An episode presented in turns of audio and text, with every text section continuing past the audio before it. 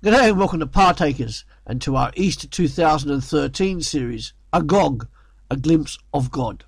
We are on day 27 of our adventure, looking together at the life of the most amazing person in human history, Jesus Christ of Nazareth.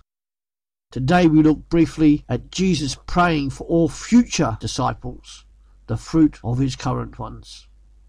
Reading from John chapter 17 and verse 20. My prayer is not for them alone. I pray also for those who will believe in me through their message, that all of them may be one. Father, just as you are in me and I am in you, may they also be in us, so that the world may believe that you have sent me.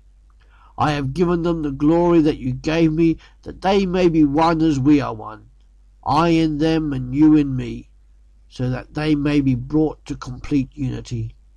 Then the world will know that you sent me and have loved them, even as you have loved me. Father, I want those you have given me to be with me where I am, and to see my glory, the glory you have given me because you loved me before the creation of the world. Righteous Father, though the world does not know you, I know you, and they know that you have sent me. I have made you known to them, and will continue to make you known in order that the love you have for me may be in them, and that I myself may be in them. Jesus has prayed for himself and for his disciples.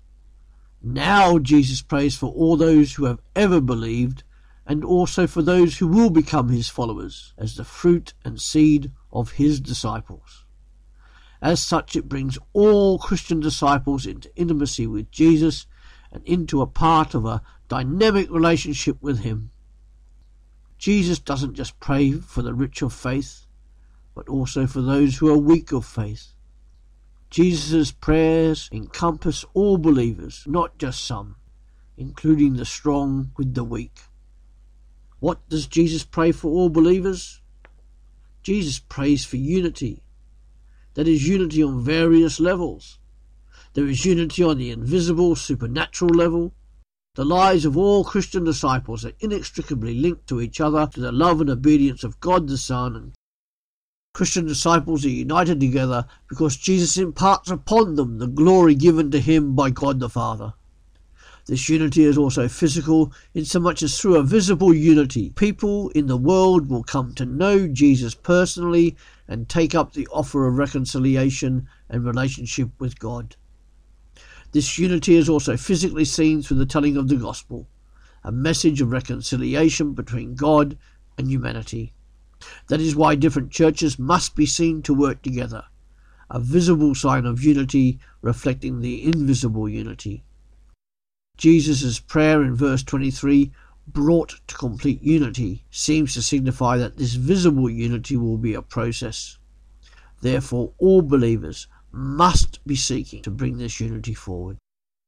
Then Jesus prays that all believers will stay in Him and in God. When believers are united with God, then they can also be united with each other. All believers are in God, Father, Son, and Spirit the Father, Son, and Spirit, are also within all believers. All believers are branches of the same vine, Jesus. Remember when we talked about that? When those who are not believers see Jesus' believers and modern disciples loving others sacrificially, not just themselves, then unity is seen and it is an effective witness to the reality of reconciliation with God and a vibrant, living relationship with Him. And this relationship is born from God's love, the same love which God the Father has for God the Son. Wow! As Jesus closes his prayers, he prays that the mission he has been on will be concluded.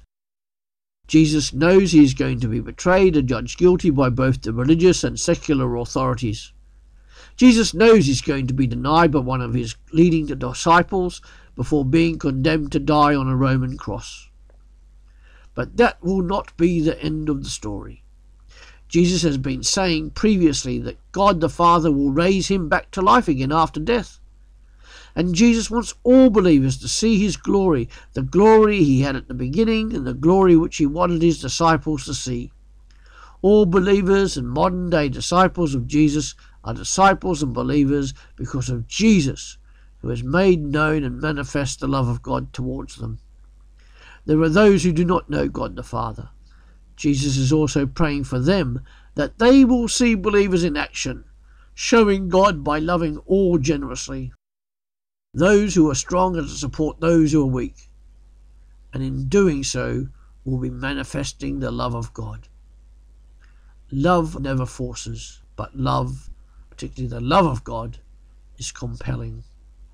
Come back tomorrow for day 28 of our series Agog as we continue to look together at that most extraordinary man, Jesus Christ, through the Gospel accounts. We shall see together Jesus' final moments before he goes to his crucifixion. See you soon at Partakers.